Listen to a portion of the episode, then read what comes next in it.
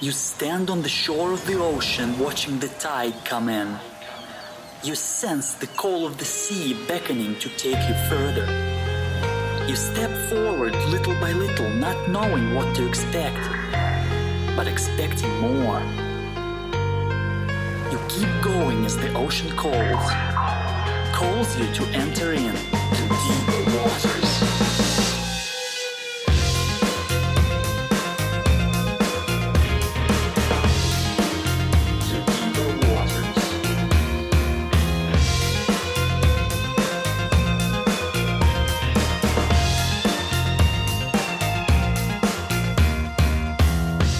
Everyone, and welcome to the Deeper Waters podcast. I am Nick Peters, your host, seeking to bring you the very best in Christian scholarship and apologetics.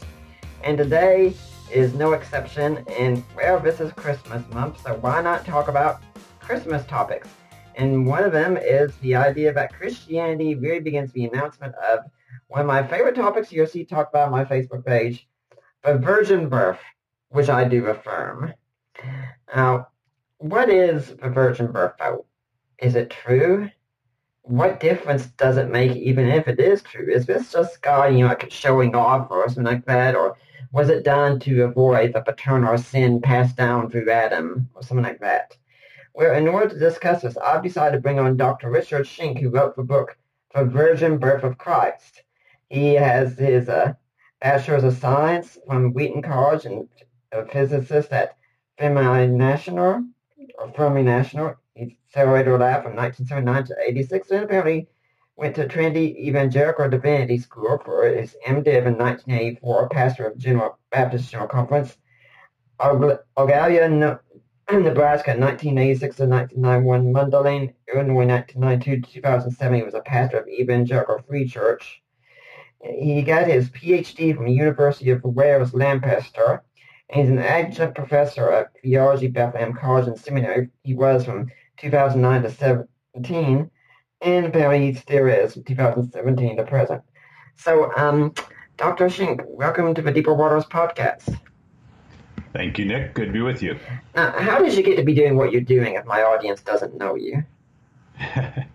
well, you just gave my uh, brief history, but uh, when I was in high school, I had a desire to serve in physics as well as to do something before I was a pastor.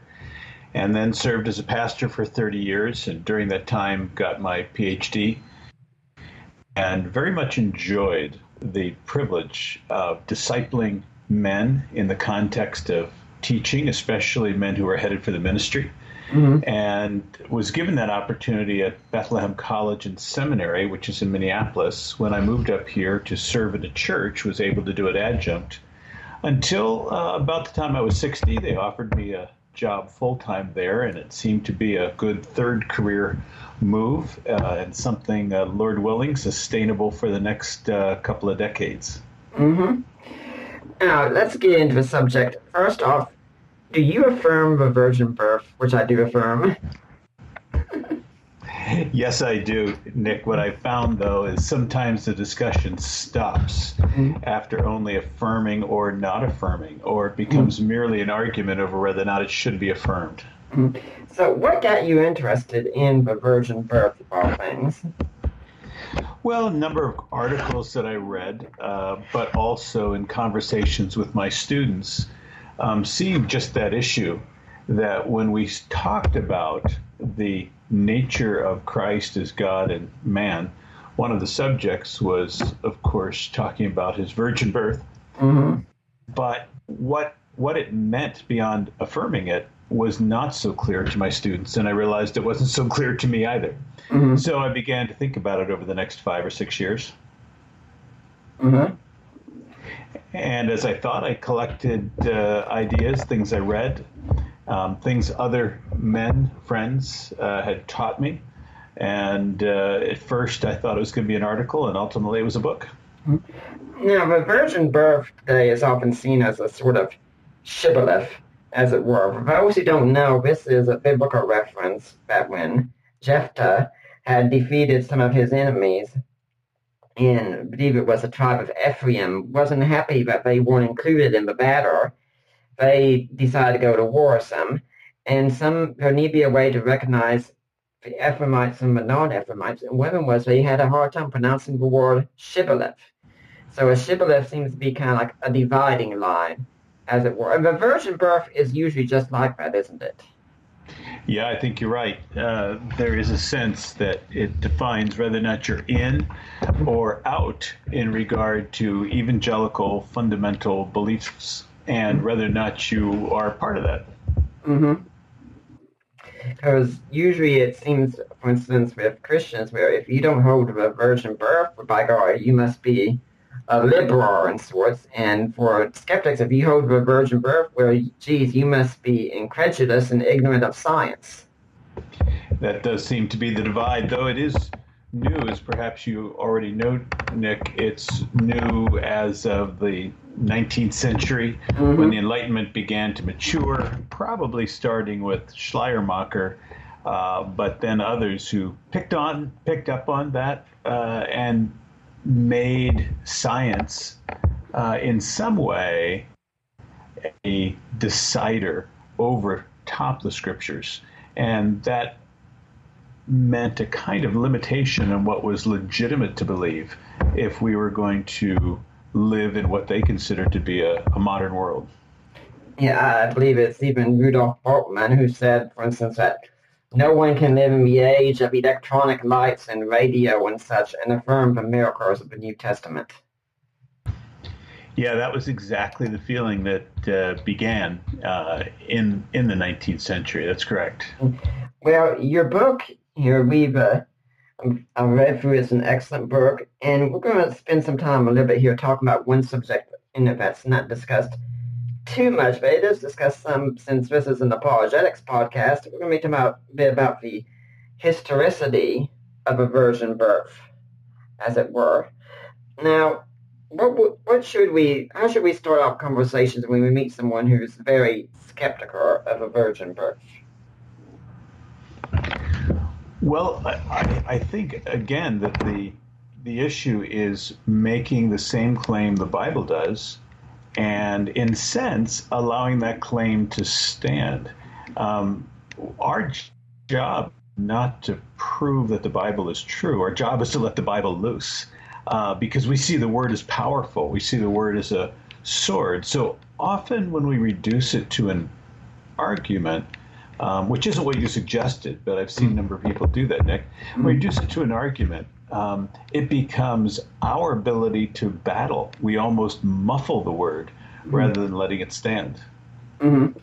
But there are some people who do still have questions. I mean, let's start with a common one you see on the internet, for instance, that there are so many pagan accounts of virgin births and where Jesus is just a ripoff of that one, obviously.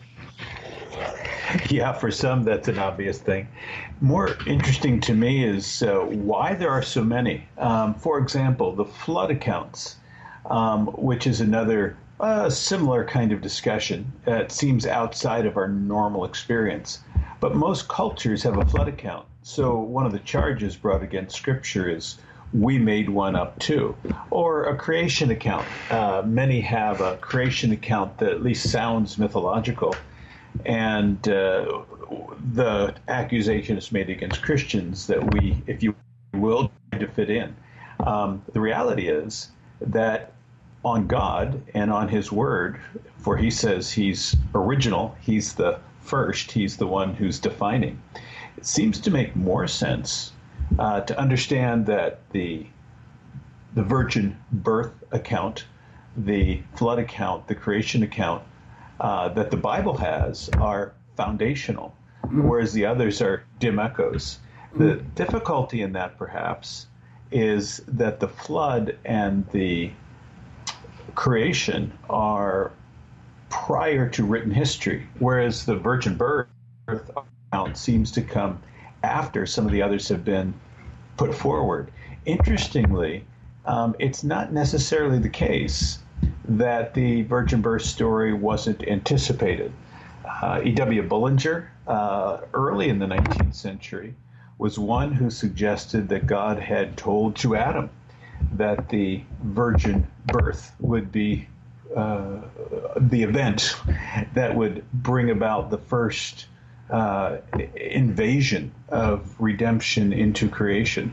Now, he didn't prove his case, but he suggests something very interesting, and that could be the root of some of these virgin birth stories. Mm-hmm. Yeah, I'd say as one who's looked into many of these, many of them are actually not virgin birth stories at all. But one of my favorites to use as the example of a deity Mithras and say, well, I suppose technically you could say Mithras is a virgin birth. That rock quite probably never did have sex with anyone. well said. Now, some people also can say, but there are also uh, so many contradictions in the narratives of Matthew and Luke, which are the only ones that explicitly talk about the virgin birth. What are we supposed to do with those? Well, maybe you could uh, make this more specific. So, give me a, a sample of what you would see, uh, or what you've been charged with uh, as a as a difference in these stories. Of course, one is from the perspective of Mary, and one is from the perspective of Joseph. Mm-hmm. Where Matthew has things taking place in Bethlehem, apparently quite naturally. Luke has to make up this whole worldwide census, supposedly, and get them there just in order to fulfill prophecy. And then there's the time hmm. differences and such. Luke has been back in Jerusalem about eight days later for the circumcision and such, and the the Magi show up in Bethlehem, and it's quite likely maybe a year or so later when they do. Yeah, I, I think it is possible that the stories are both incomplete and therefore both giving, uh, if you will, different perspectives that sound distinct. Uh, for example, uh, when Jesus uh, went over to Decapolis, you know, were there two demoniacs or one? Mm-hmm. Um, we have the representation of one, which isn't incompatible with there being two, and we have the representation of two. That seems to be incongruous at 1st we mm-hmm. We've got other examples of Jesus feeding 5,000 and 4,000. And if the accounts weren't both in the same gospel, one was in grass, one was in desert, we'd be saying those are are really different stories. And the fact they are, in that case, it's different accounts of different stories. Mm-hmm. Uh, we've got John representing a clearing of the temple early in his gospel, whereas all the others do it at the end. So there's a lot of questions about what the author representing by selecting the facts he does.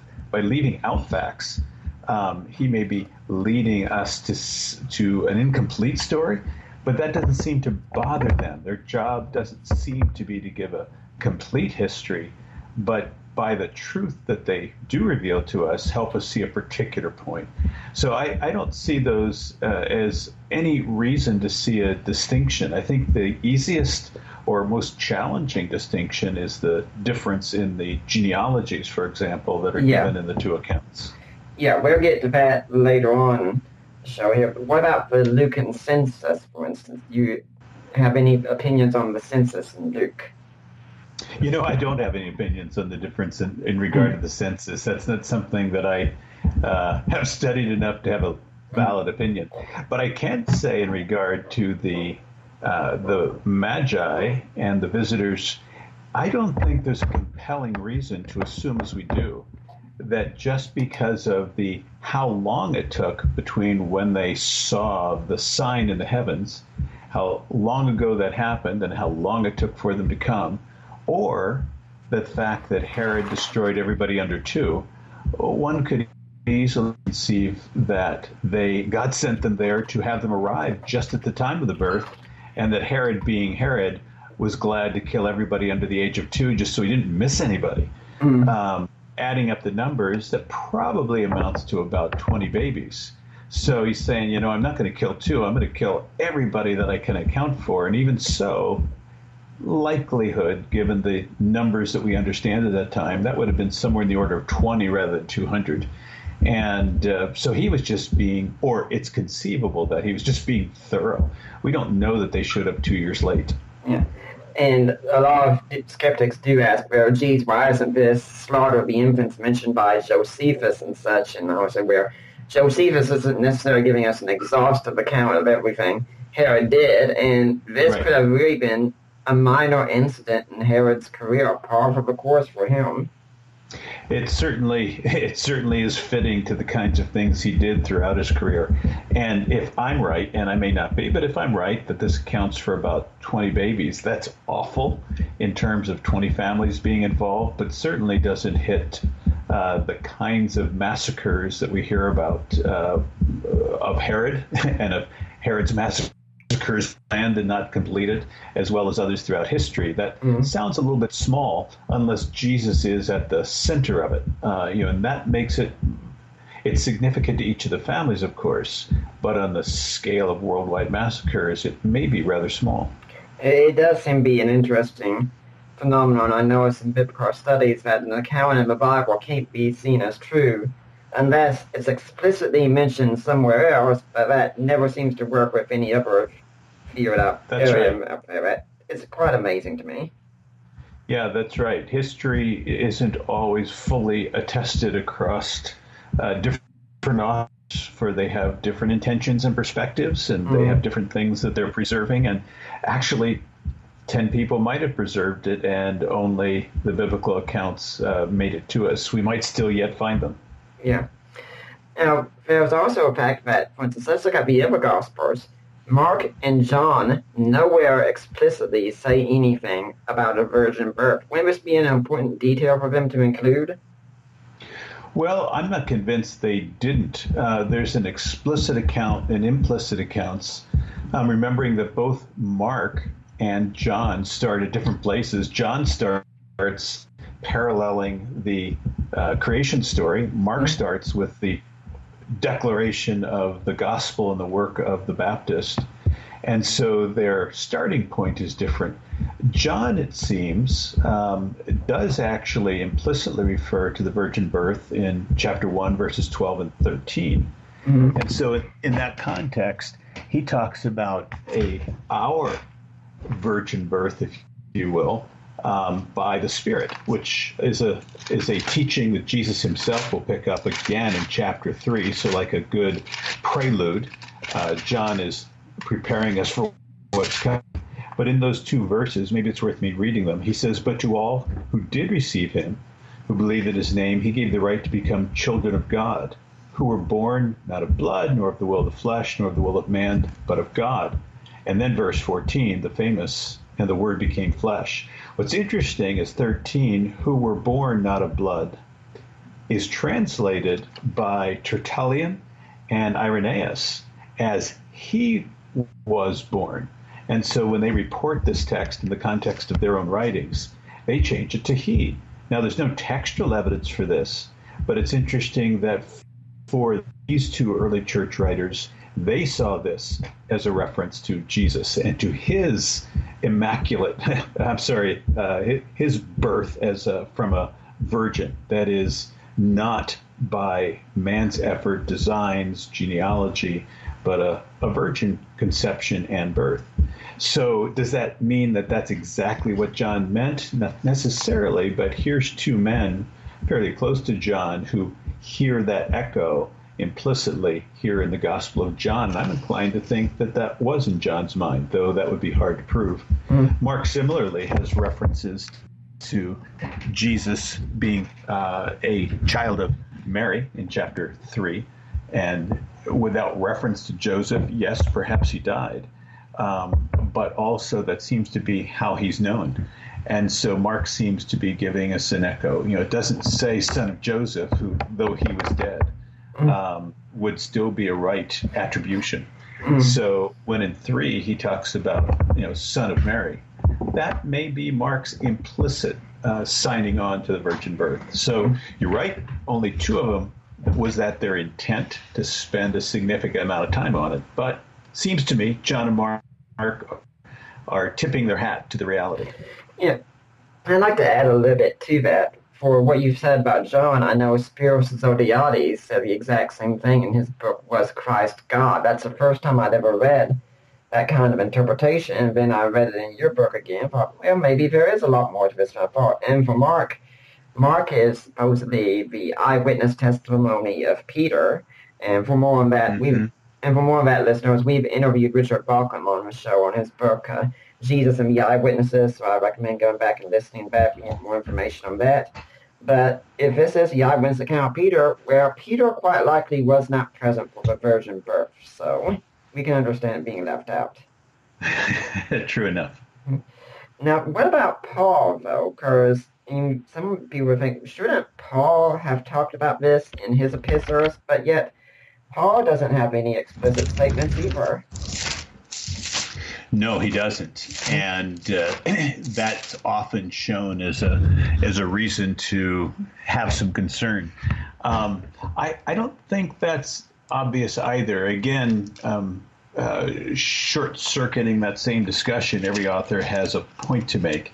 The gospel narrative are fundamentally focused on the life of Christ. Paul is focused on the mm-hmm. meaning of the life of Christ, and so we might we might let him off the hook on that account alone. But there's actually more because uh, Paul, um, throughout his his writings, refers to this odd thing called adoption.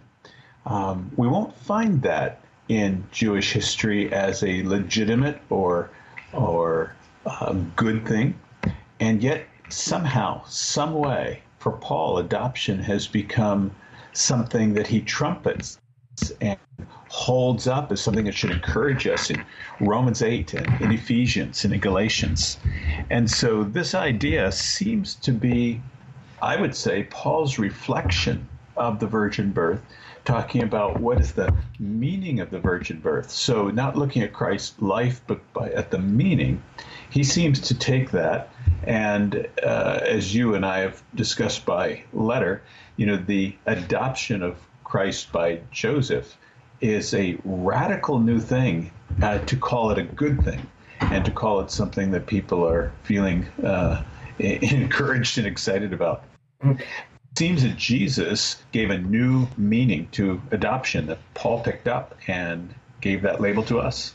And I think you also include a reference in your book to Galatians 4 about that the interesting passage says, born of woman, to which Moses could say, geez, isn't everybody? Right. Right. And and so Paul in I'm just looking at my Bible here and that's that's circled in 4 4. Um, Paul really at that point we would have expected him to say something else. Uh, born of, of uh, but he doesn't. He really does step aside, and it does again seem to be his agreement with what his audience already knows. Mm-hmm. So there's many things Paul doesn't repeat. Uh, mm-hmm. many things Paul doesn't lay foundation, but it's a very odd phrase given Paul's typical phraseology if he's not signing on to what is common currency among the church. Mm-hmm. And probably even before the some of the gospels at least have been written and circulated. And let's also say that uh, were this uh, not the case, this is really something that, contrary to what people might think, the early church would not really want to make up because it yes. would seem to seem too much like like a um, like a pagan doctrine. I mean, Matthew is hardly going to win favors with a Jewish audience. He says, um, Jesus, um, illegitimate. No, no, no, no. It, it was Yahweh who did it. I mean, most skeptics look and say, okay, so Mary was raped or had an affair, or Joseph just couldn't wait, and you're blaming it on Yahweh. Yeah, that's convincing. Yeah, it, it just is Joseph uh, in in Matthew is so grieved and offended when Mary gives this explanation that she is she is with child by the Holy Spirit. And like what we would call a good modern, not a pre modern, uh, what we imagine to be a pre modern, he should have been gullible and said, sure, of course, but he didn't. He made plans to divorce her, though mm-hmm. quietly, um, kindly, gently, nonetheless, to divorce her in his grief. Mm-hmm. Uh, pre pre moderns didn't find this something attractive. This is a problem for the gospel, mm-hmm. and they were dealing with the the real history. God is invading. He's making demands, and it's. Uh, it wasn't easy then. It wasn't in, any easier then for pre-moderns than for moderns or postmoderns. Yeah, I, I find it amusing when some people argue against this with me and say, "Well, we know so much more about science," and they just said, "Look, Joseph and Mary probably did not know as much about embryology and gestation and such as we did. So, but they certainly knew enough to know what it takes to make a baby. If you think this is something new, then please tell me when exactly was it that science established that it takes sex between a man and woman to make a baby? yes, well said. Uh, let's start looking into the uh, the reasons for the virgin birth, because it could be something to think this is kind of like God showing off or something. But really, that that's not the case. What are the two big reasons that you argue against first your church? I'd like to just hear you explain them. Well, Well, sure. Um, early on in the church, there was a, an anxiety, if you will, about uh, sexual relationships, mm-hmm. mostly in this, for the same reason there is today. It's very hard for us to get that right. It's a very powerful thing, um, something that's easy for us to uh, uh, mishandle. Mm-hmm. And so there was an anxiety, if you will, about the stain of concupiscence. Now, concupiscence comes from two Latin roots, one meaning with, the other meaning lust. Lust isn't always just sexual lust, but it did mean lust, uh, an illegitimate passion, a twisted passion for something. And so, with twisted passion or with sexual lust. And it was their opinion that only in the imagination could a husband and wife, in perfect um, uh, holiness, conceive a child. That in some way there was always what they called concupiscence mixed in. Augustine was one of many, but he was a leading voice, um, who saw this as a problem for the birth of Christ.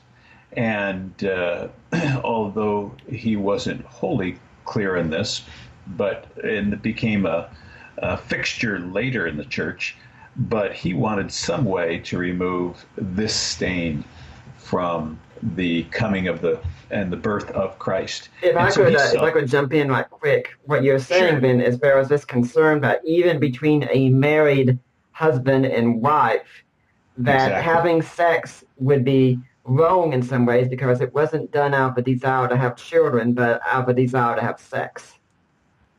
Yeah, only only in a in a perfect world. You know, in other words, our motives are never pure. That would be their argument. Uh, no matter what you do or in this world, our motives are never pure. And for the coming of the Holy One, there was a desire to say, well, then maybe this gets rid of the pure motives problem, um, as if, as if it was wrong to enjoy your spouse sexually, as if sexually enjoying your spouse was even wrong for married couples. That's right. So uh, right now, um, I'm guessing there could be some married husbands out there on the edge of their seat saying, "Where is it? Is it is it wrong? Please say it's not wrong, please." well, I think there's many places in Scripture we could go to to be convinced of that. Not least would be Song of Solomon, mm-hmm. um, but not the only.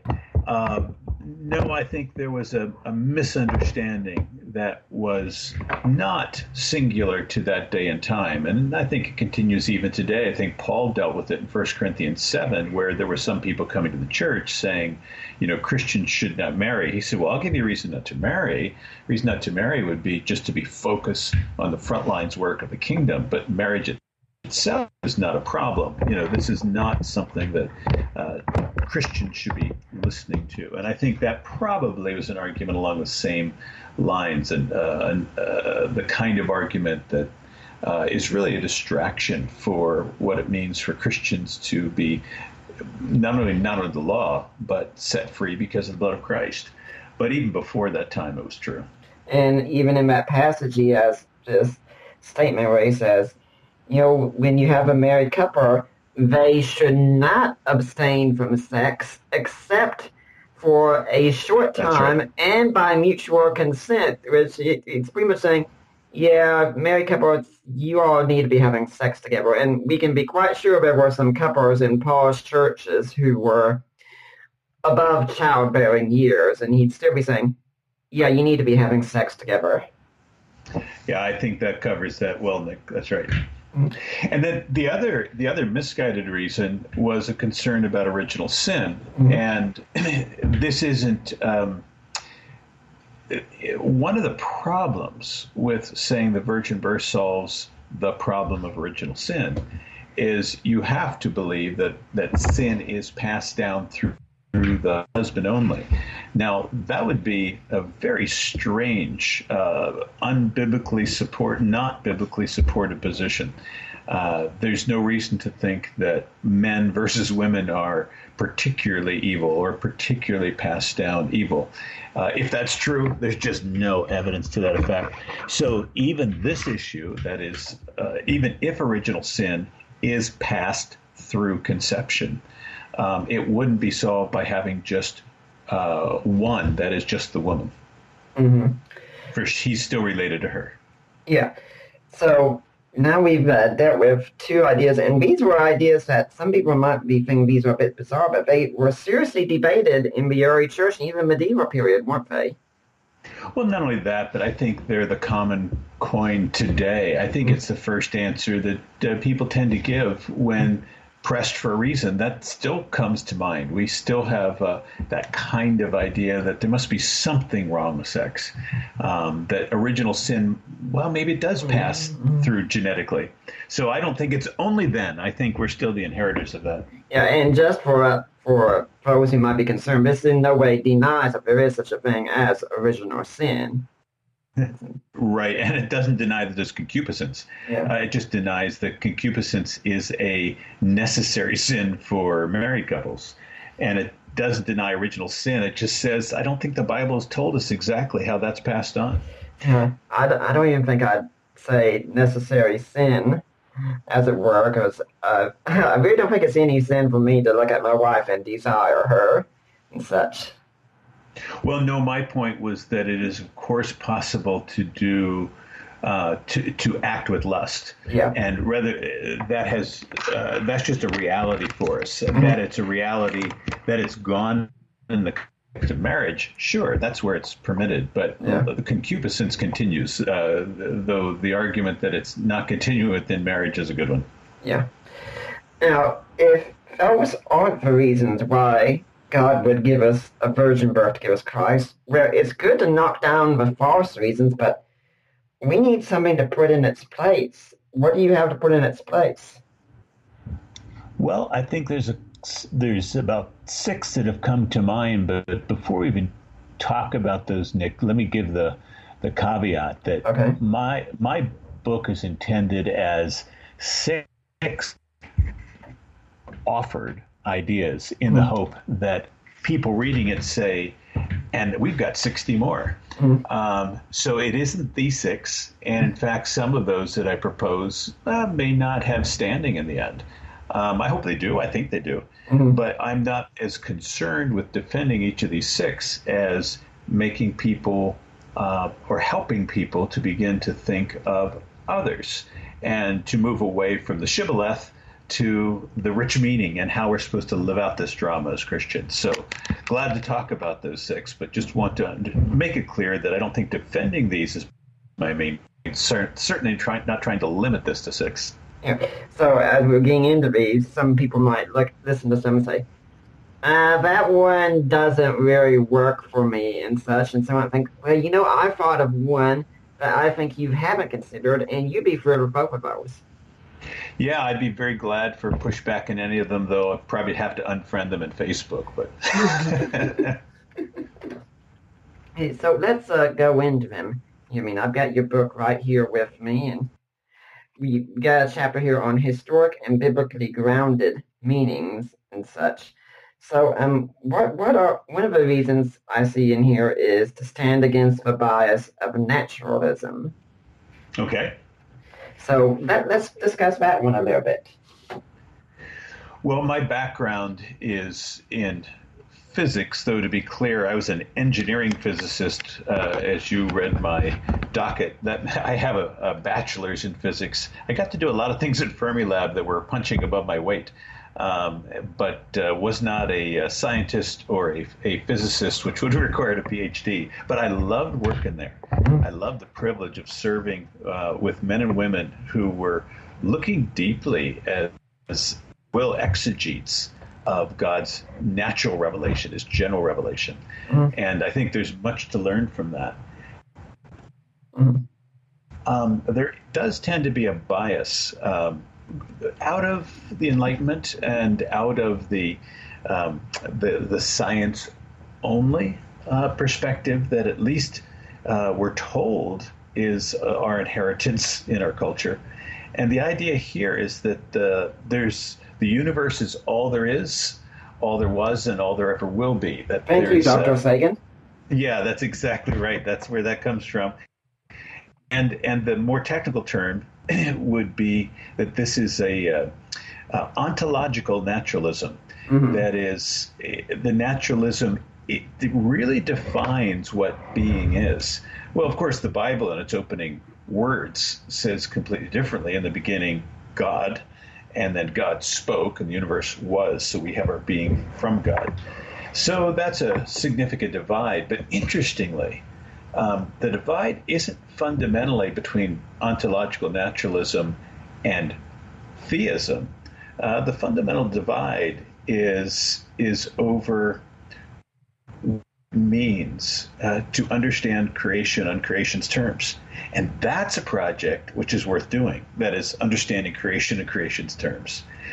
But into the middle of that, if someone wants to say science uh, necessarily has a ontological naturalism or an ontological materialism component, which I think again is speaking outside uh, anything. Sci- science doesn't even have the right to say that because all science is saying is how does it work? And so the coming of Christ into this world, we're given a sign. And this sign that God gives to us is that a woman who has never had sexual relationship bears a child. And God says, deal with that. And there is a graciousness, a condescension of God to invade the world and say, I, am going to force you to deal with me as I am and as I present myself. So that's that's one thing the virgin birth is doing is it is a sign and a symbol which points to God. Now someone could still choose not to believe it, of course, but it still is is that lightning rod that makes us decide which side of the divide, which isn't science versus not science. It's ontological materialism versus a world in which there is someone outside of the universe, and that someone being specifically the creator and redeemer of the world. Yeah, the debate really isn't so much about science, it's much more about philosophy and metaphysics instead. Yeah, one of the best books I've read in this is by uh, Alvin Plantinga, mm-hmm. uh, where where the conflict really lies. A book I'd strongly recommend. Same here. I've I've tried to get him on the show before. I haven't had any luck so far, but who knows what the future holds here. And for anyone also interested in these issues, we've done several shows on science and religion. Hugh Ross has been on a number of times. Mm-hmm. Been from the theistic creationist side. We've had people from BioLogos on as well. So I recommend going back and checking those archives and looking a bit at those shows. Now, there was also the reason that the virgin birth was simply given to protect the full deity and the full humanity of Jesus. Yes, um, that's uh, that's very significant. Uh, in that, when we come into the world, and rather we come with Christian parents who are teaching us about Jesus from the beginning, or we find ourselves uh, confronted by someone who wants to present to us the Bible and the God behind the Bible, our experience is to meet Jesus as God. Um, that's how we first learn about him, and it grows in us that he's fully human. Interestingly, the apostles had the reverse experience. They met Jesus as fully human, and it grew on them uh, he told them, but it took a while to sink in, um, that he was fully divine.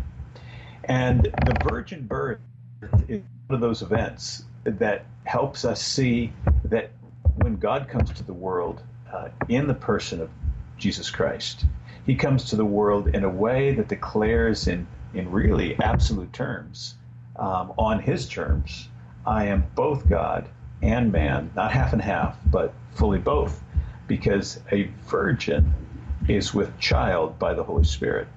And so is uh, uh, Karl Barth said the dogma of the virgin birth is thus the confession which eliminates the last surviving possibility of understanding the very God and very man intellectually as an idea or arbitrary interpretation in the sense of, I'm going to use two terms, docetic or Ebionite Christianity, close quote.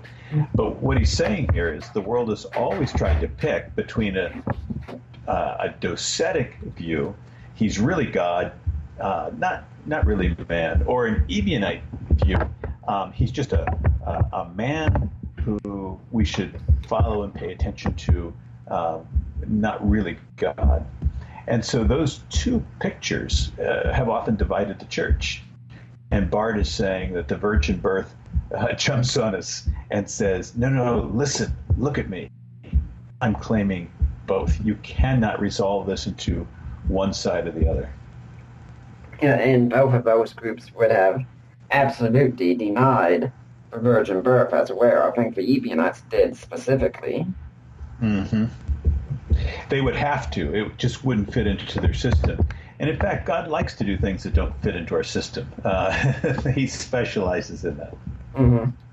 And it, it's, I think it's really important because usually we can make this some sort of doctrine, say, about Mary or something like that. But really, virgin birth isn't a doctrine at all about Mary.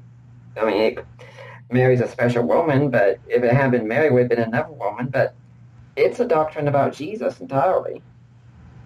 Yeah, it's it's it's both a creation and a redemption doctrine. That's always going to involve God's people, but it's first about God. The whole Bible is first about God, and and it together, the virgin birth hits both the the great truths of of well, it hits really all three: uh, creation, redemption, and revelation all at once. Mm-hmm. Now we we talked a little bit some about the genealogies and such. And this is a, an important topic, but in order to discuss the topics of the genealogies, I think we need to go back in biblical time about, oh, say, 600 years or so before the virgin birth. Now, some would be saying, 600 years before the virgin birth. Why do we need to go back all that far to understand the genealogies? What, what happened that was so important? Did you want to take that, or you want me to handle that? I was wanting you to handle that. I will. All right. Well, Jeremiah uh, was a prophet in Josiah's day. He, he got an easy start. Josiah was a man seeking after God. Um, but things went downhill for uh, Jeremiah after that. His job got harder. Um, and in that context, along comes a king named Jehoiakim with an M, and then his son Jehoiachin. Um, they had so grieved God uh, Jehoiakim through his longish reign of 11 years, Jehoiachin in his brief reign of three months, that God said to both of them in Jeremiah 22 and then later, oddly, in 36 to the Father, Jeremiah is not a book that uh, is is, slavishly committed to uh, linearity uh, of story. Uh, and he says in Jeremiah 22 to Jehoiachin, God has cursed you. He calls him Conaniah, one of his names. God has cursed you because of your behavior, and no child born to you will ever reign.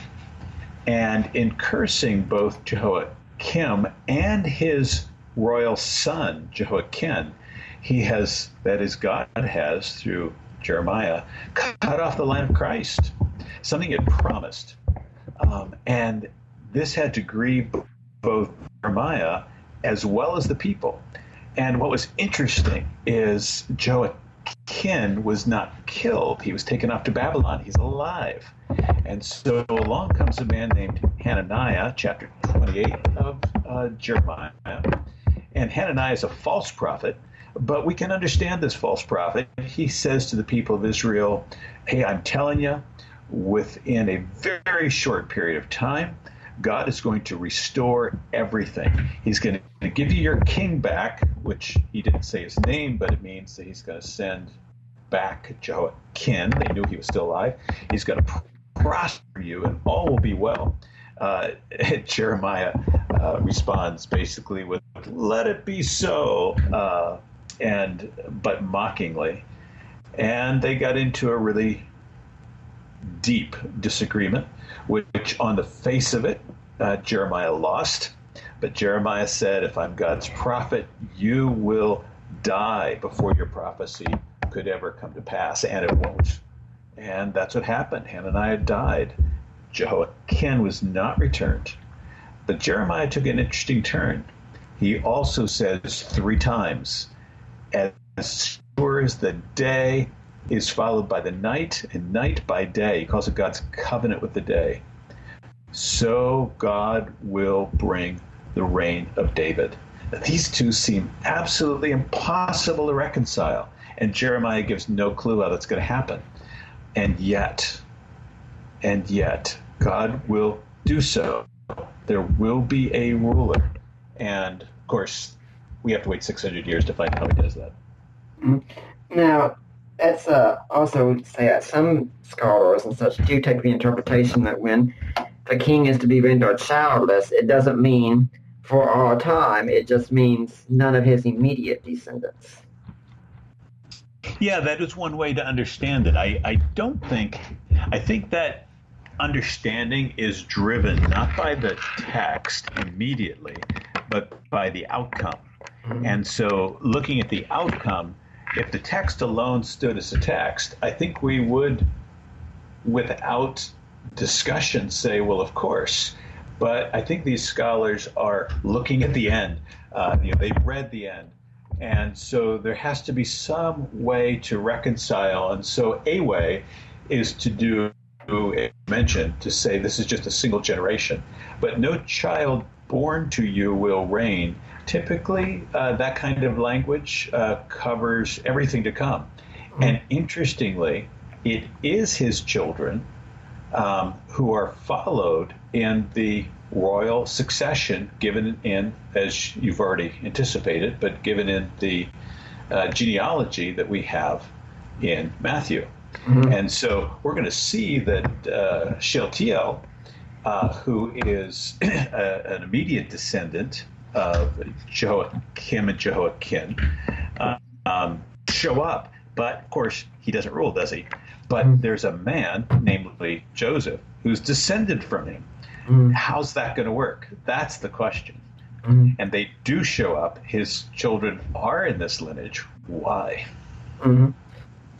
Yeah, it, I think it's really fascinating to hear all this talk because these, if we, if most of us read through Jeremiah, we seem like isolated instances and isolated prophecies, and we don't really realize the magnitude of what's being said. I mean, heck, I hadn't connected Hananiah and all this together until I read the book. Now, that is in a viewpoint I had not considered before. Yeah, I think I think it is easy to read on the surface in the sense that we take every story disconnected from every other story, but the Bible is is really telling a whole story that connects more than just the the the seemingly disparate stories in Jeremiah, and it is a little bit jumbled, mm-hmm. but actually putting it together with the biggest picture, the canonical story. And yeah, that takes a lot of attending, but don't feel bad, Nick. I think it's mm-hmm. going to take us all of eternity. Yeah to figure it out. Just I, I, I, think we'll have all of heaven just keep saying, "Oh, I see more. I see more." Mm-hmm. Now, and when we one aspect of a text I didn't see you talk about though is that when uh, when the prophecy is given in Jeremiah 22, I believe it's it, it is, it speaks about a signet ring, such. But when Zerubbabel returns in the book of Haggai, he's referred to as God's signet ring, and I've sometimes considered could this be a reverser of the uh, prophecy in Jeremiah? Yeah, it really could be, and and I don't want to assert that's not possible. I I I do give a kind of priority to Jeremiah's message. This won't happen.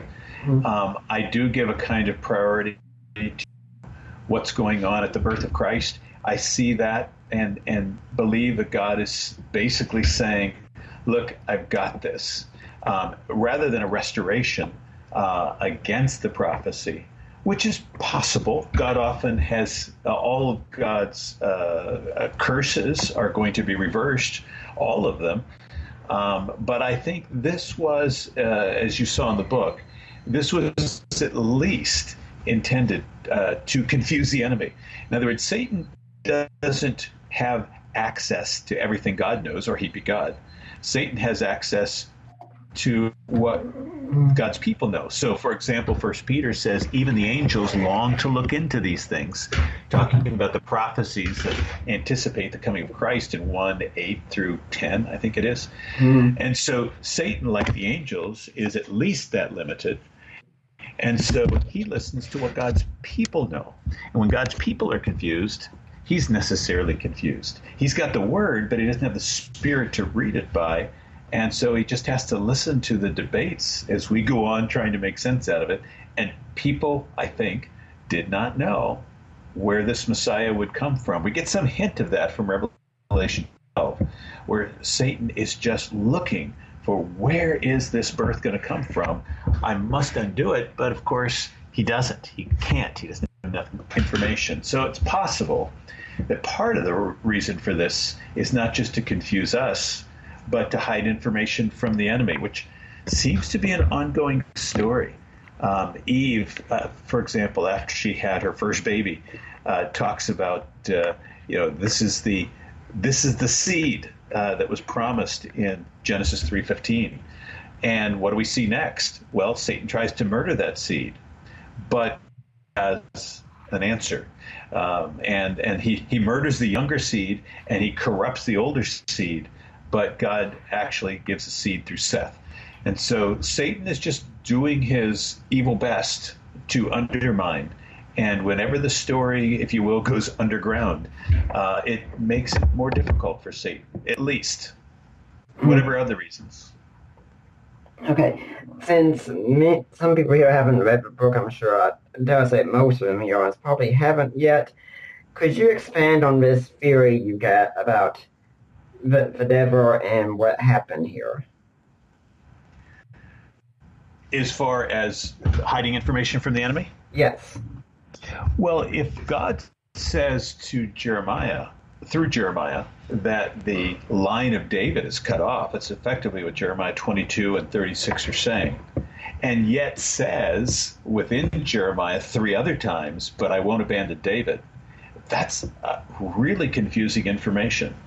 And if it's true that sure Shealtiel can come back as a governor, but he cannot reign. Um, he cannot be a king like his fathers were, and none of his descendants can be that king, as I would read it, signet ring or not. Um, then it makes it very difficult for Satan to know how to oppose this coming king, how to oppose this coming birth of the seed, the seed that threatens to crush his head and he is active and at work, according to Revelation 12, trying to destroy that king even at his birth. But by hiding that information, by saying I, I'm, I'm I've seemed to have cut down the tree. Interestingly, we have throughout the prophets references to Jesus as the shoot, uh, the the the the root as if it had been cut off, a branch growing from that root. Um, this idea of the tree has been chopped down, um, but God is going to do something from that tree which shocks us. And Jesus is going to come from what looked like it was dead. And if he's doing that, it is at least, whatever else it is, confusing to the enemy. It's certainly confusing to us too, or trying to say, well, then how are you going to do this? How will David actually reign? Mm-hmm. And so my proposal is that 600 years later, when the virgin birth comes along, um, that what God is doing is saying, look, he's come through Mary. Now, I don't know what Mary's genealogy is, and I spend a lot of time talking about the possibilities in the book. Um, at this point, let's just agree that Joseph is clearly said to be descended from David and Solomon and Shealtiel, which makes him related to the royal line. But if I'm right in my reading of Jeremiah, he's not able to rule. But Jesus, who is not his son, can be adopted in and given the right to rule. And so, in this way, God sanctifies adoption, something that the Romans gave them. They didn't have Jewish tradition, but he came exactly at the right time. That's stressed throughout Scripture. And Satan was trumped because he didn't know enough to prevent it. And it's happening in Galilee, if you will, off camera. Uh, where you know it's it's it, it, you talked about before you know how did he get to Bethlehem? Well you know we get that story um, in, in, one of the gospels but he shows up in Bethlehem but we know he's a Galilean. Um, he's being uh, he's being brought to earth off camera uh, brought to earth by a woman only and not directly related to the royal line. Mm-hmm. yeah. I say I, I thought it was interesting I'm not, you know, totally convinced, but you said, hey, that's okay and such, but it is something worth considering, I think. That's what I mean. That's I think, all I'm proposing. And I, I think consider. I think some of the early church fathers even said the same thing about the pagan doctrines and such, that this was kind of a diabolical mimicry, as it were, of trying to to say, well, here's what's going to happen. Mm-hmm. So now we we get to those genealogies and we ask, why are they so different, especially if they're the same person? Yeah, that's right. It's it is confusing. I don't have a definitive answer. The scholars, by and large, suggest that both are distinct genealogies of Joseph, perhaps. Um, uh, coming in and out of that royal line. Uh, for example, Luke is not initially coming through the royal line, but through Nathan, probably one of the sons of David. Could could have skipped a couple geneal or a couple of, of, of generations, but Nathan is not I mean, that's a that's a for sure thing. Nathan is not one of the kings, so this is a non-royal line. But by the time we get down to Shealtiel, somebody's married back in, right? And and now it it has re-entered the the the royal line that, at least on my understanding, was cut off by Jehoiachin. So there's distinct uh, rooted uh, identities, and that is prior to David, they are, uh, for all intents and purposes, identical. Post David, uh, they're distinct, but they come back around to the royal line. Some have suggested that Mary's uh, genealogy might be given in and through uh, the Gospel of Luke, because that follows her story, um, whereas Matthew follows the story from Joseph's perspective, and so giving his genealogy, which is the royal one. Um, that might be. Most scholars uh, reject that. Um, I find it attractive, uh, but I'm not sure I have enough information to give a definitive uh, view that has any weight. Uh, but I do find that as an attractive possibility, which would allow Paul to say of Jesus, as do others, uh, you know, descended from David. And so, if Mary was a non-royal relative, Jesus married into the royal line, um, but rooted back through Abraham um, that would allow him to be a descendant of David and yet not of the royal line, but coming through Nathan. Is that the case? I don't know. Mm. I do know he's related to David because that's what Paul tells us. And I do know that those two genealogies are there uh, for a purpose, and I suspect it goes beyond what I've discovered yet. Uh, I think if I'm remembering correctly, the early church had about five or six different interpretations what was going on in these passages. Right, right. People, uh, people have been trying to understand God's going with that uh, since the beginning. I love the fact that the Bible does not make things easy for us. In other words, the Bible isn't giving us a story that is just an easy story to hear. It's always challenging us, and God doesn't do our work for us. Uh, he says, "Come close, mm-hmm. listen to me, learn from me," but He makes us do work.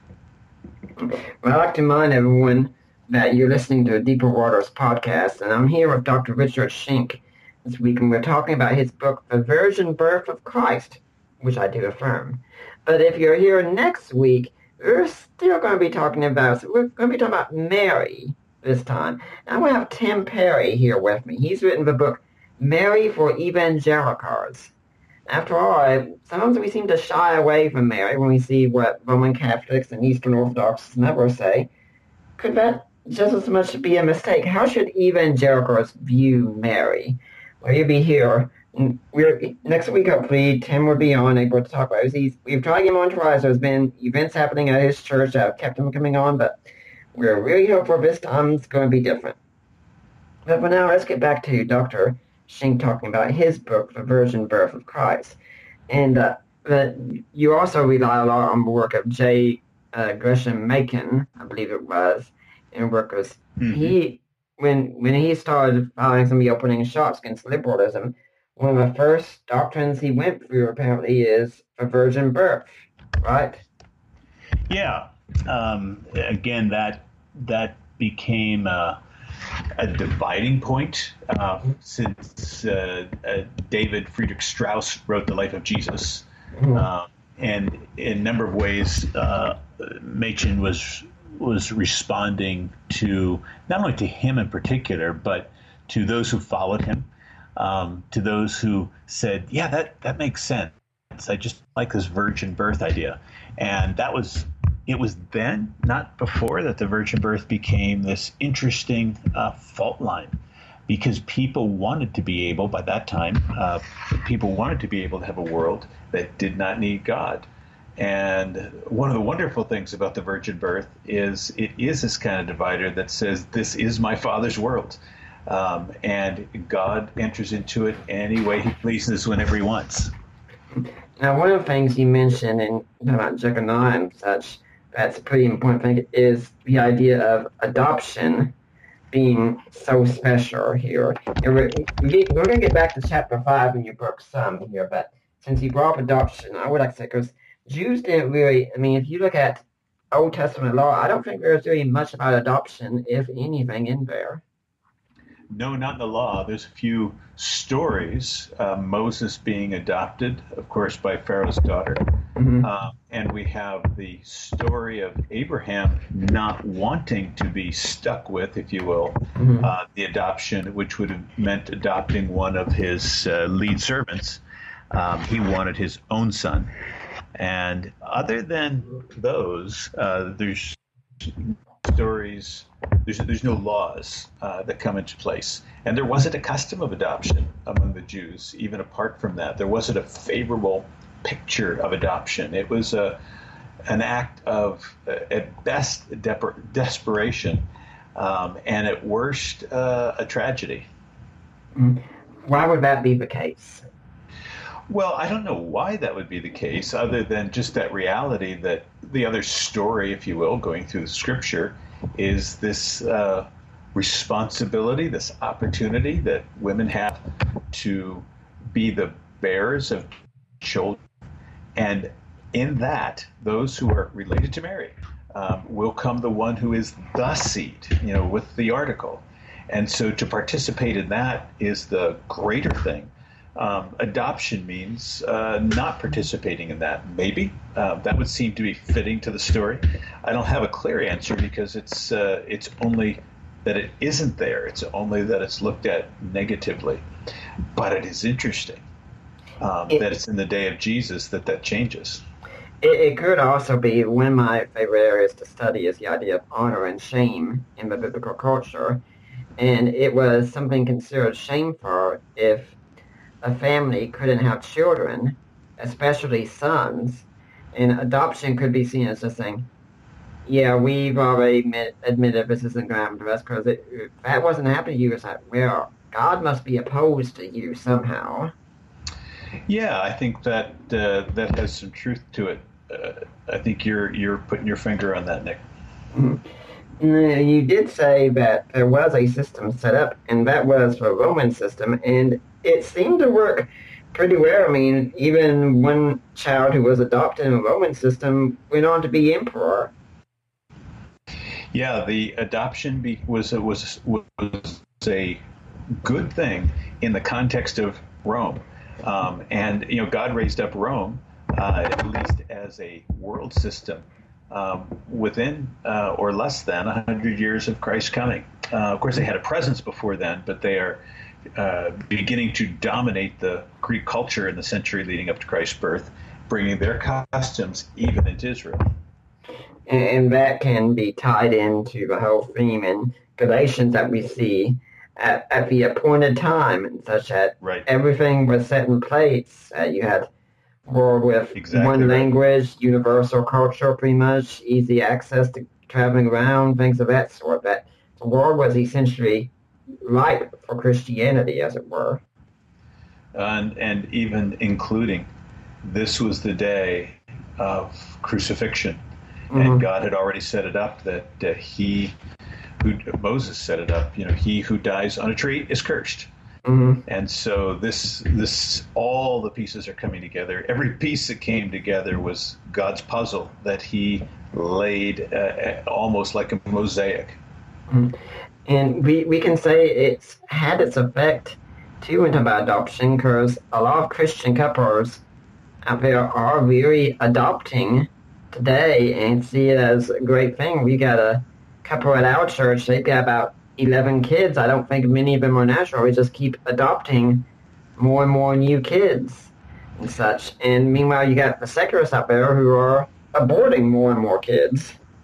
Yeah, that's exactly right. I'm part of Bethlehem Baptist Church in Minneapolis, uh, where John Piper was pastor for many years, and now mm-hmm. Jason Meyer. And adoption has been a, a significant part of the culture uh, in my church, and not disassociated from the rest of the, the uh, evangelical church, but very much highlighted. And as you said, it is it is not a small matter that this is specifically at the time when the culture is aborting that we have such a high value in adopting. But I think one of the questions is why? You know, where would this come from? Because we don't see it in the Old Testament, and as you already hinted at, something changed.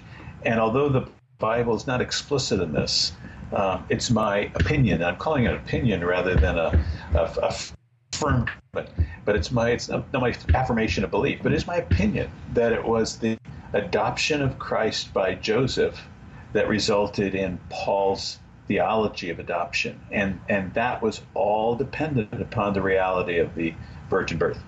Mm-hmm.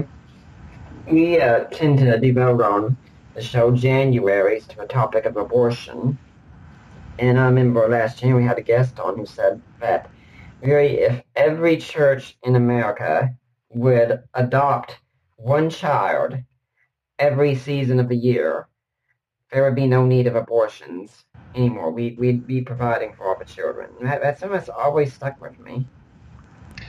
Yeah, what grieves me is uh, several of my friends uh, are present uh, on sidewalks around the abortion clinic that's nearest to our church, and only God can turn somebody's heart away who's set on divorce. The opportunity, or on divorce, on abortion, the opportunity for for adopting isn't enough. Um, you know, Satan has deluded us um, into thinking death and is good and putting it at the center of our culture. So I agree. Wouldn't it be great if every church did that? Adding a capacity. I think we already have significant capacity for adopting more. Um, God's going to have to change hearts and come against the culture of death. Mm-hmm. And for any interested in this, I do recommend going and listening to some of our January shows on the topic of abortion. We've got many more planned coming up for this next for next month and such. Good. And that, let's also talk about the what you could refer to as the chiastic reverser. That that could be a new word some people. What exactly is a chiasm? A chiasm is a term of art. It's it's used by, by biblical theologians and students of the Bible, often not all students of the Bible, but it refers to a structure that looks like one of the Hebrew letters, the first letter in the Hebrew alphabet, um, or uh, I'm sorry, I misspoke. Um, of, of the first letter in Christ's name in uh, Greek, but the idea is that it builds into the center and works its way back out. And usually at the center of the argument then is the bright spot. So, in a lot of times for us, our argument builds A to B to C to D, and the last point is our key point. Um, in, a, in a chiastic structure, the key point is center, and the points along the way usually parallel each other. So, point A is parallel to the last point you make, and point B is parallel to the second to last point. But C is in the center, and that's the bright spot. And mm-hmm. so a chiastic reversal means that when things have worked out very darkly, suddenly when you follow them in, you come to the bright spot, and then they unwind back from that, undoing all the all the grief that had happened along the way. And that's what I'm suggesting as a possibility uh, in regard to the virgin birth for the role of Eve being reversed by the role of Mary. Yeah, let's uh, dig into that some because when we read our Bibles, Eve seems to get a bum rap sometimes, and this is especially so when we get to First Timothy two, I believe it is, because you know it wasn't the man that was deceived. No, no, no, that man he was innocent. that woman, that woman was the problem, and this is why some people think Paul was a sexist. At least one of the reasons, such because. Right he put so much blame on Eve. Yeah, they see him as a misogynist of some kind because, mm-hmm. but they're really misreading it. Um, the the misreading is this: that what Paul says is it wasn't Adam who was deceived, but Eve, and the reason he says that is because when Eve was confronted by God in Genesis chapter three, her first response is, "The serpent deceived me, and I ate." And so what Paul is doing is he's just taking her words, putting them at her lips, and saying you were deceived. The real point there is Adam wasn't deceived. Eyes wide open. After Eve had eaten of the fruit, whatever kind of fruit it was, she comes to him with this out of it. Questions: why did he eat it? Why would he eat it after he sees that missing bite?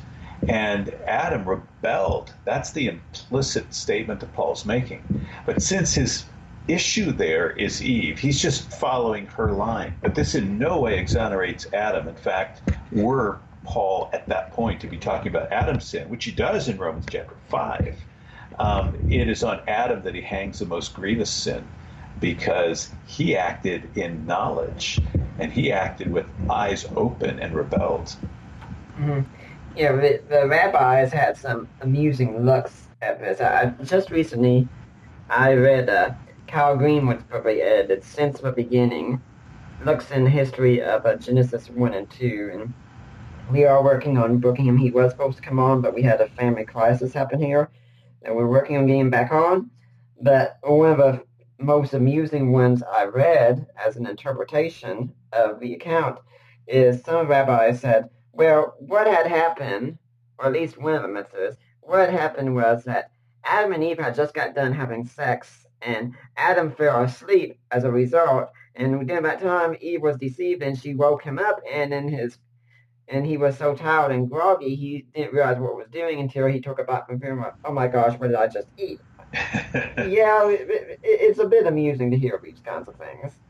Milton had another take, and uh, in Paradise Lost, and I'm I'm inclined to think it's it's it's a possible. You know, the the Bible isn't clear, but Milton's take was that having seen that fruit with the bite out of it, seeing Eve holding that, and he realizes in that moment he has to choose between this woman that God gave to him to solve the the very problem that God pointed out in Adam's soul. He doesn't have a helper fit for him. Once he got that helper, he was not about to choose her over God. Or say it the other way, he didn't value God highly enough to choose mm-hmm. God over her. And so on mm-hmm. Milton, his choice was to rebel and say, I'm taking the gift, I'm taking this woman you created for me, and I'm rejecting you, God, which mm-hmm. makes his sin all the worse. Yeah, interesting when you look at the same way you were interpreting passage. Paul isn't being soft on Adam. If anything, he could be being harder on Adam because he said, you know, Eve Eve made a mistake. She was deceived. She, we could say she didn't know better, but Adam, boy, you had no excuse whatsoever for doing that. That's exactly right. Mhm. Exactly right.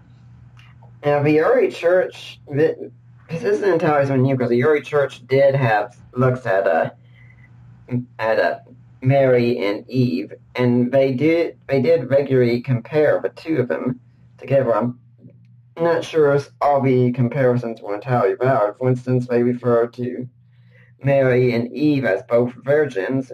I'm not sure if the text gives us any indication that Eve was a virgin at that point. But the comparisons were going on. It does give us a, a, an indication, though, that she was because God tells them twice, go have kids. And it's only in chapter 4 1, it says Adam knew his wife Eve. It sounds like it's new news. Uh, it may not be, um, but but because 4 1 opens with Adam to his, his wife, there's some indication that, that the fall happened so quickly they hadn't gotten around to trying to make kids together. Hmm. I, I just find that a bit surprising, but it could be um, looking at it from a much more foreign perspective and such, which would think the couple doesn't really probably need much encouragement and such, but who knows? That's why I think it didn't take long for the fall. It's just that argument. Now, the passage does say some other things that really we can have a hard time understanding, such as saved by childbirth. What are, are we saying that a woman has to be married and have kids in order to be saved? well, that was uh, one of the throwaway uh, interpretations, isn't it? Um, the, the argument here is is in some ways very simple.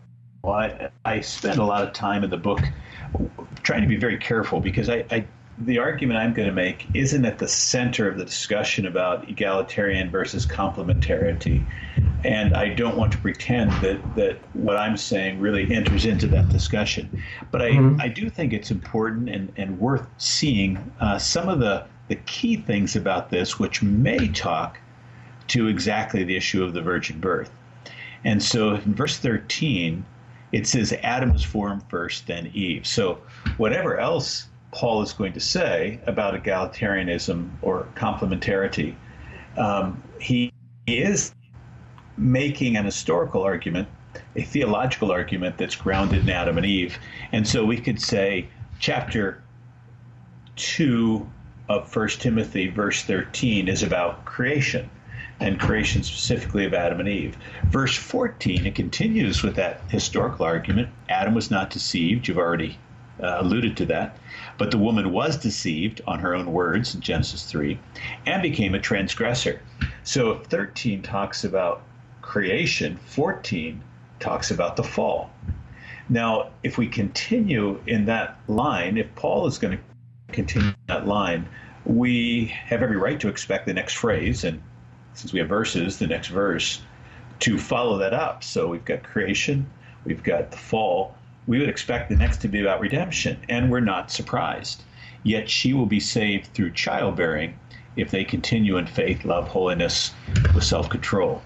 Um, this is talking about redemption. There's the word sozo, which in Greek is Paul's very technical word. In fact, as I, on my reading, and the reading of most scholars, he never uses that word apart from um, redemption. That is not just the kind of saving like you save green stamps or you save the whales. Uh, Paul is using this in a very technical, redemptive sense, and of course that follows 13 creation, 14 fall, 15 about redemption. So what's he saying then about it? Um, there's a there's a pronoun here, she, and some scholars, and I would agree with them, um, trace this back through 13 and 14 to be talking about Eve. Eve will be redeemed, saved, sozo, through, and my Bible, and maybe yours has childbearing, um, but interestingly, this has an article, the childbearing.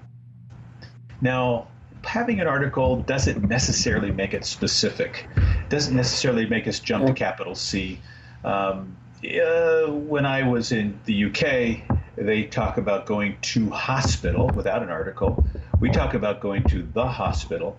neither of those are more specific than the other. We could have a specific hospital in mind with or without the article, a, uh, a general hospital in mind with or without it. So the article doesn't necessarily force us to that conclusion.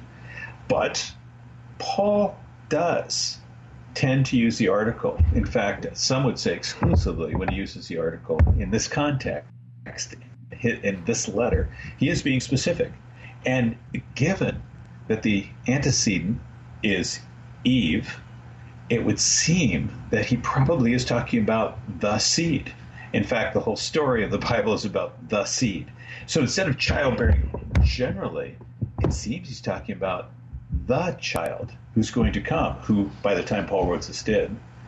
And then the hmm. next phrase, if they, so who's they? Well, it's Adam and Eve, but very likely Adam and Eve and all of their descendants, you and I, continue in faith, love, and holiness.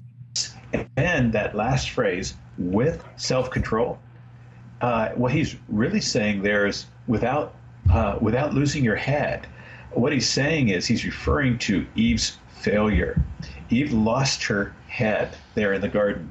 And he's saying that what Mary did, I think, what Mary did in the childbirth is the redemptive act that both salvifically offers salvation to women, but to men too, if us, if we continue without losing our head in the face of Satan. Now, this isn't this isn't uh, salvation by works because he's talking about the childbearing. It's Jesus who does it, but he calls us to keep our head and, if you will, delight in this work that God has done.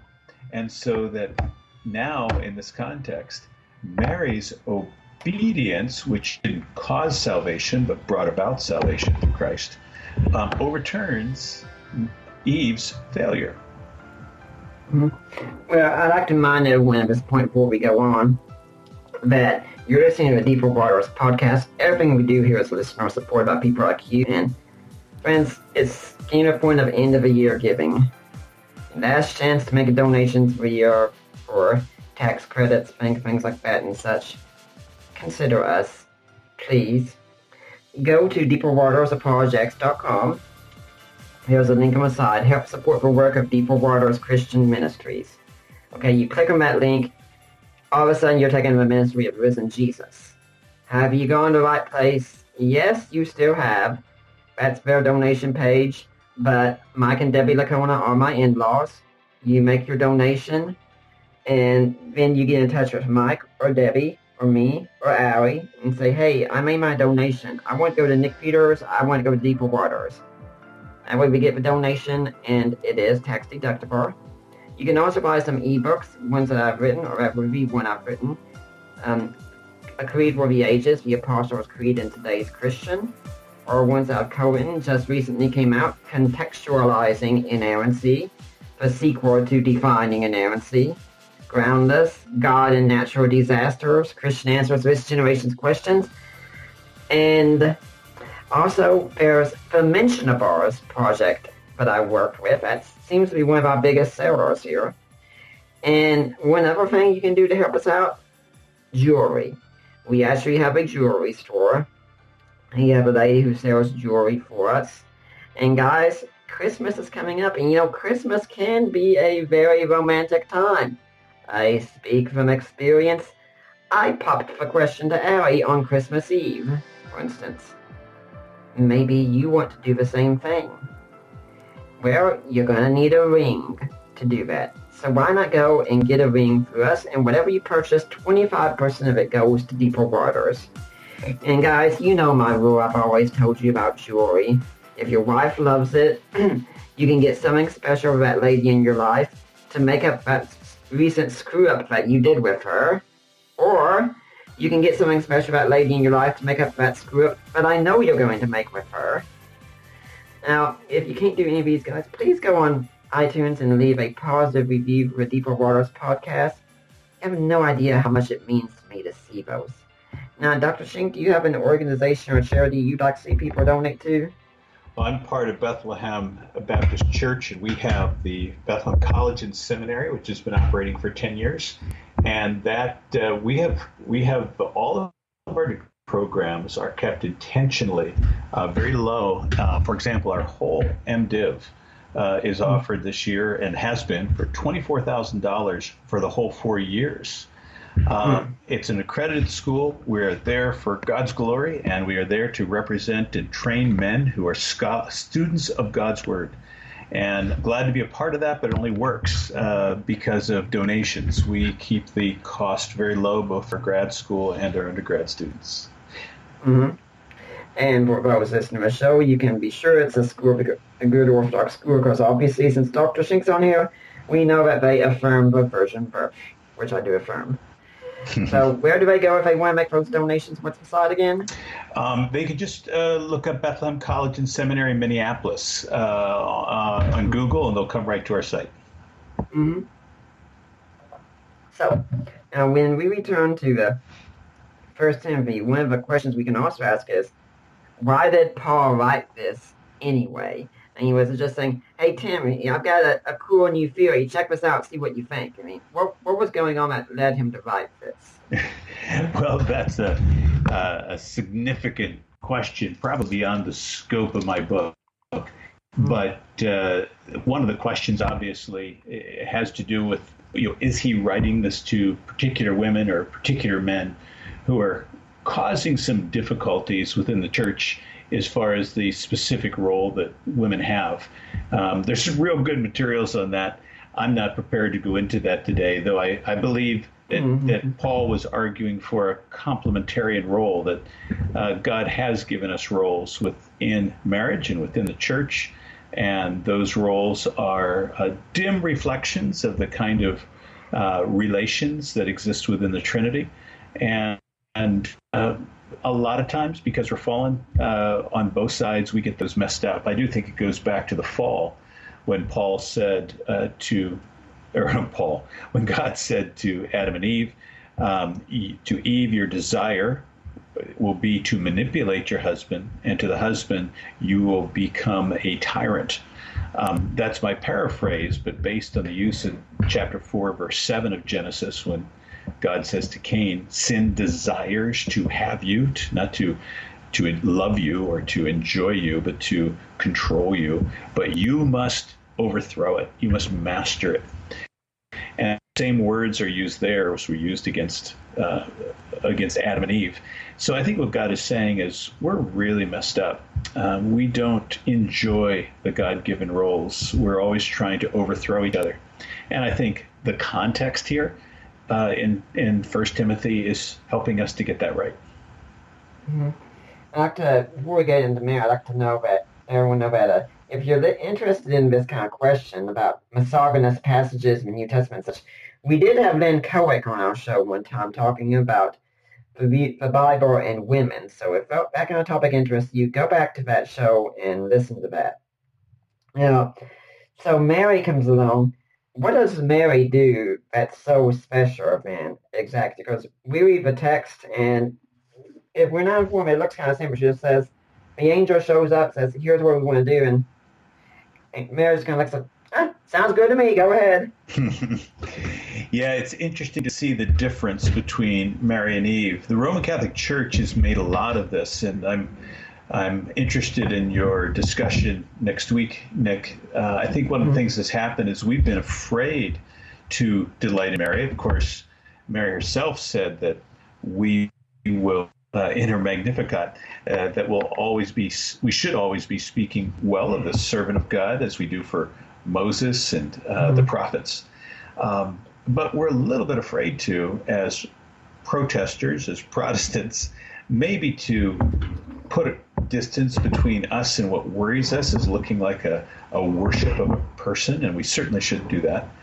But there are real important similarities in these stories, which are intentional on God's part. That is not how the stories are written, but how the stories were choreographed, if you will, by God and, and through His Spirit.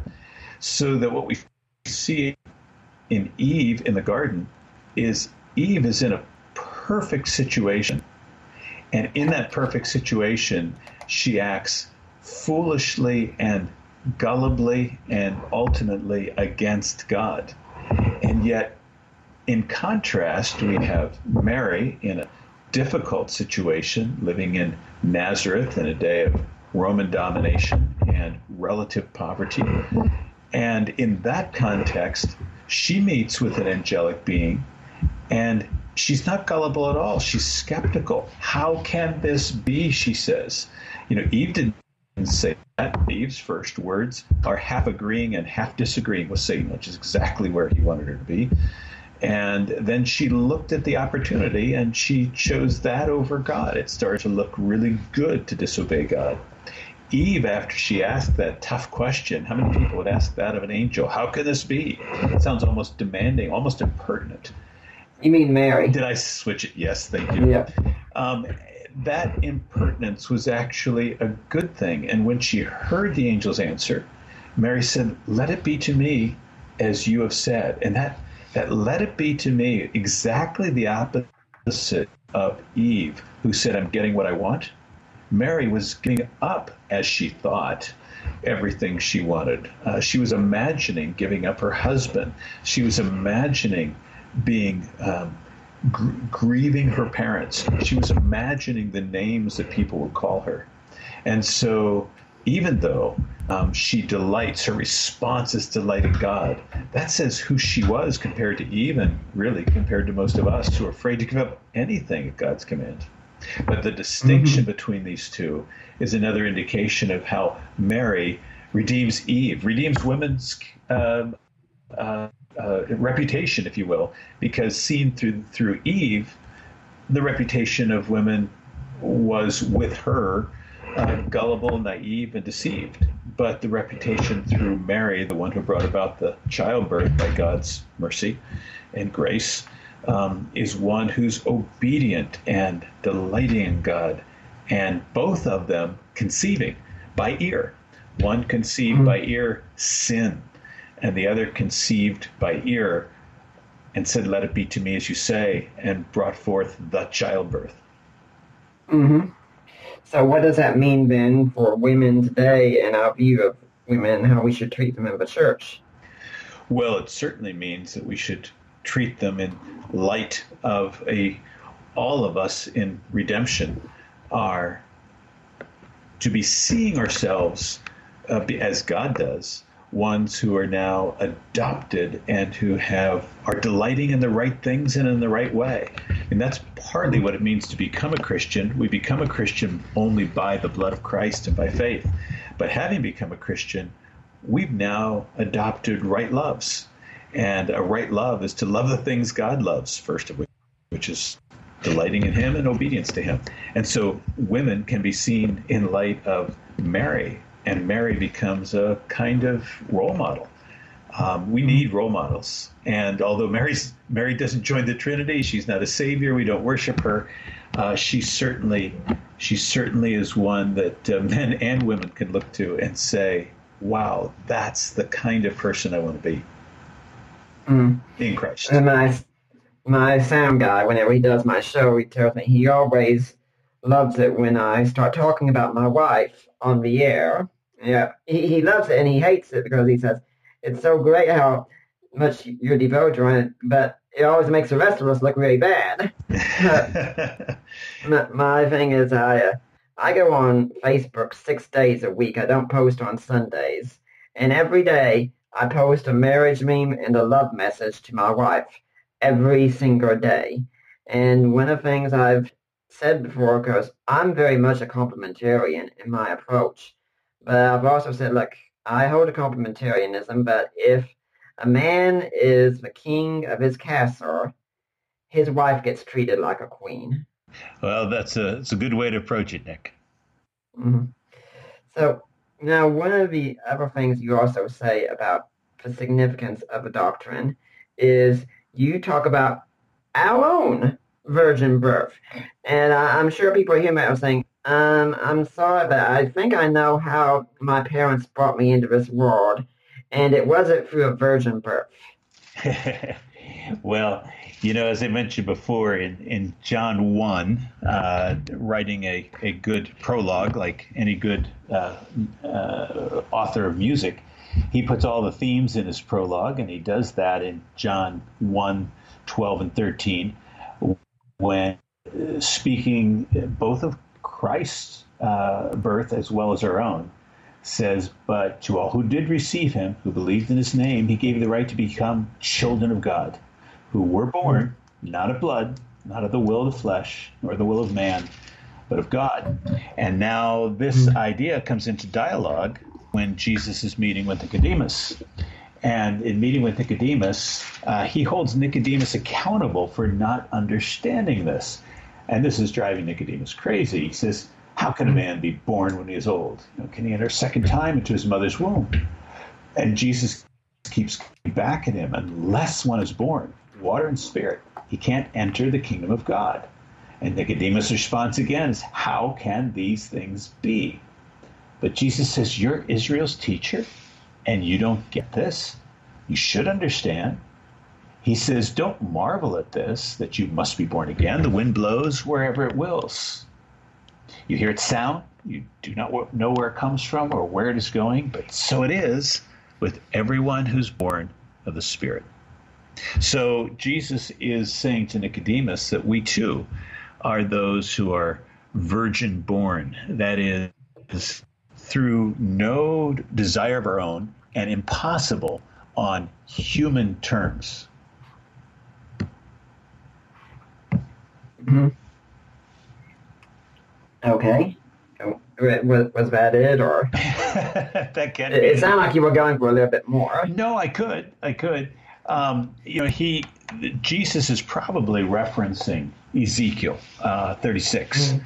And and here where God is saying that the the Spirit is the one who animates and gives real life to His people. Um, mm-hmm. He could be also talking about the new covenant in Jeremiah. Um, he could be talking about, and, and in fact is, the, the circumcision that God does of our heart that Moses talks about in, in Deuteronomy. So all of these things are, the ground is laid in the Old Testament. And we already know that the Spirit is the one who gives life. We saw that in Genesis chapter 1, verse 2, when the Spirit was hovering over the waters. And then similarly, we saw that the Spirit is the one who's hovering over Mary in Luke 135. And now we see in John that the Spirit is the one who hovers over us and gives us life. We don't mm-hmm. do it. This is this is God alone who comes and give us life. Our response is to, like Mary, respond in joy and delight and say, God is the one who does this. But this is, in that sense, a, a virgin birth. This is God doing it on his own, not through any means we could understand, manipulate, or cause of ourselves. Mm-hmm. Now, when you, we were talking about this idea of the new birth coming through something outside ourselves and such, you re- referenced John 3, so I take it you probably don't think that Jesus is talking about baptism in that passage like many people in church history have thought. Yeah, I've seen that discussion. I just don't think that that fits into what Jesus is saying here. It certainly doesn't fit into the response of Nicodemus. So, water and the Spirit, which he says in verse 5, seems to me uh, and, and fits with uh, the Old Testament story, uh, not of baptism, but of you're born of water, but you must be born of the Spirit. Um, fitting again to what he says, you know, back in, in verse 3. And then he goes on to say, let me explain what birth spirit is. It's it's done by the Holy Spirit. Um, yes, it could be, uh, and there's some there's some good scholars who think that this is talking about baptism, but that doesn't seem to be fundamentally fitting. But even if it is, even if it is, um, God's saying, "I do the real deal." You know, it is the Spirit who gives life. Um, mm. There has to be this unilateral work of God by the Spirit that allows us to say Jesus is Lord. Uh, but without the Spirit, we're not going to do that. Mm-hmm. And in case you're curious about for your own information, I, I, don't think it refers to baptism either, but it, it would seem fitting with what you're saying because when we read about the coming of Christ into the world and things of that sort, it's almost like it's what I refer to as the grand reverser, Mhm. as it were, that death had reigned, as Paul says, and then life starts to reign all the way up to the resurrection, which we could kind of consider the, the crescendo Yeah. moment, as it were, the climax of history where things all of a sudden start turning around. Yes, I agree. And what would uh, what would you say then? Does this have any impact on, say, our interpretation of the last two chapters of the Book of Revelation? Well, I would say it the other way. The last two chapters of the book of Revelation govern any um, any exegesis. It governs our hermeneutics uh, because that is the the telos, and everything that we're learning, understanding, doing is governed by by the final act of God within time, or if you will, the first act of God outside of time, the new creation.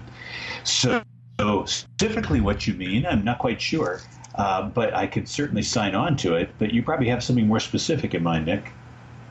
Uh, I kind of have the whole idea that Revelation 21 to 22 is kind of the ultimate end of the whole new life thing. That this is resurrection of not just us eventually, but what I call resurrection cosmos, Sure. as it were, new heavens and new earth That's right. made, and it, it's my stipulation. It's not that God just said, "Oh, dang it, the the heavens, the earth was ruined. We're going to have to start all over again." But He doesn't do away with heaven and earth. He gives them a new birth, much like He gives to us. That everything gets reversed in a sense. That all I mean, aside from, I'm not endorsing anything like universalism of sorts, but I just mean that creation is restored to what God originally meant it to be, but it starts with us. Well, I would say almost. Um, in other words, we talked about uh, chiasms, um, and the idea here is that there was an original creation and a crisis. So, chapter one and two, creation culminating in a marriage, interestingly, and then the fall. And then the rest of the old covenant is about the effects of that fall and the promise of a solution um, coming out of Genesis 3:15. And then the incarnation, which we've been talking about today, is the second creation. The death of Christ is the second crisis. Interestingly, there's also in that two grouping, there's also a second second creation, which is parallel to Christ's birth. We get out of the resurrection and the cross, we get the birth of a new people, the church, which you were Mhm. referring to a moment ago. And then the third creation, uh, which you rightly said is is a kind of recreation. It's not de novo like the first. Um, begins with a crisis, the judgment, which is parallel to the fall of Adam and Eve, and then the final recreation in Genesis one and two, or I'm sorry, in Revelation twenty one and twenty two, is parallel to the first creation. But this third creation isn't just restoring, and like you said, it's certainly not a, uh, another try. It is actually reflected through this amazing work of God on the cross, which instead of bringing cursive power, um, he brought the stunning power of suffering, evil, Mhm. and trusting God. You know, he, he did something that nobody could have anticipated. In fact, so unanticipatable was that the apostles, no matter how often they were told what was going to happen, said, no, no, no, no, that's not going to happen. Until afterwards, finally, they Mm. begin to get it. And so, what God is doing is this three stage creation to bring us from where Adam could never be Mhm. to our eternal Romans 8 destiny of being freely conforming. You know, that's the argument of Romans 8 is we're not only free, but we're conforming. Mm. Free 20 and 21, conforming in 28 and 29 of Romans 8. And that freely conforming is just that stunning final move of God in which, like the first marriage, there's a last marriage. Mhm. Yeah, the, the Bible is really the story of a marriage taking place in a garden both times. And the garden theme is so essential. Something else that I think about is since you referenced Romans 8, which is one of the most wonderful chapters, I think, in Scripture, Mm-hmm. that um, I I've been involved in some of the debate about who's Paul talking about before in Romans seven. Is he talking about himself or someone else? I tend to go with Ben Witherington's position that he's talking about Adam. And something I've said is, you know, if we identify way too much with Romans seven, we were miss the good news that our true identity as Christians is found in Romans eight. Yeah, with with modification, I think that's right. If he's talking about Adam, I think Paul's also talking about his own experience in this sense that uh, Romans seven can't be speaking about non-Christians uh, because Paul says he delights in the law. It can't be talking about Christians because he says he's still a slave to sin. I think he's talking about that middle category, which is not yet Christians, those who are elect uh, eternally, but temporally just waking up to it, and yet haven't in time crossed the line. And this was Paul, if you will, on his Damascus road, fighting with himself and fighting with God until he gets knocked off of his transportation onto the ground. And this is confrontation with Jesus, which wonderfully short because Paul's already been prepared. He, he loves the law, he wants to obey, and he can't. And then Jesus says, Stop working against me, you're going to work with me. You're going to be with me in the front lines. And so I think talking about his own experience, who will save me from this body of death. But thanks be to God through Jesus Christ our Lord. There's therefore now no condemnation to those who are Christ Jesus. So Romans 7 is a not yet Christian experience. So maybe Adam, sure. I think more specifically Paul. And, and Romans 8 is our chapter. If we want to know the tension of not always being who we want to be, we go to Galatians 5, where it says the Spirit contends with our still our bias to work against it. Um, that's there in Romans 5, and yeah, we've all experienced that, but it's not there in Romans 7. Mm-hmm. So I think then what we need to realize about the virgin birth ultimately is the virgin birth of Christ is an event that happened in the past. It's not going to happen like that ever again. Christ is never going to be born again, as it were. But that it happened to Christ means that God's capable of bringing new spiritual life to all of us as well. And and interestingly, you started this uh, interview with asking about Paul and if there's any hints in Paul. We talked about Galatians, but also Galatians 4:19. You know, I, I labor always until Christ is born in you which sounds very much uh, like a comparison between Christ's virgin birth and and our virgin birth. Um, that is, you know, Christ born in you, as if we're married, um, and and as if God is doing this uh, by Himself, uh, male and female alike. Um, so, you know, I like that verse too. Is it's a great metaphor that Paul ties into, which I think is again his ascent uh, to the virgin birth and giving it a fuller meaning in us. Mm-hmm. But never again. That's right. Never again, unless you see it in us, in a, in a, in God doing this. Uh, uh, we are the metaphor for the real thing, but the real thing only happened once. But it's mm-hmm. real in us. It's just not. It, it is. It is God showing again His power to create uh, on His own authority, not in ours. Mm-hmm.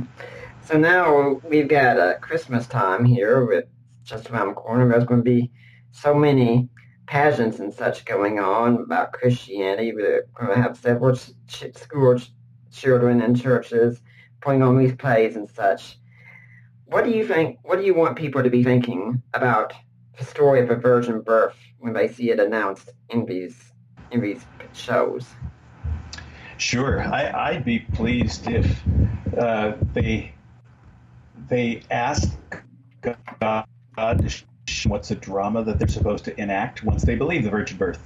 It's pretty, it's cute. We love to see our kids. Um, we like to hear the story. It's comforting, but that is not the reason he gave it. Um, those may be entailments that we like and, are, and thank God for, but really, he is calling for us to figure out the drama we're to put on. Uh, Galatians 4:19 is an example of a drama doing the work of discipleship that Christ may be born in others. Um, it might go with Are we willing to be a fool? 1 Corinthians uh, chapter 15. Are we willing to be a fool for God trusting that God is doing this impossible thing of calling people to Himself who don't want Him. Um, and are we on the front lines with Jesus? He doesn't need us, but boy, we get this privilege of being on the front lines that Christ would be born in others. So, yeah, I think I want people to be asking, what is the drama that we as a church are supposed to put on when we get the birth? Not just enjoy the pretty lights and the scenes and the story as if it was only a 2,000 year old story. It certainly is a truth from 2,000 years ago that our whole life depends on, but we're supposed to enact it today. You know, when you were talking about being seen as fools and such, I, I just suddenly remember that years ago, uh, David Letterman was interviewing Larry King. And asked him, if there was anyone you could interview, past, present, such, who would it be? And Larry King immediately said, Jesus Christ. Really? what would you ask him? He said, it's one question. I would ask him if he was born of a virgin. That question to me, that answer would explain all of history at that point.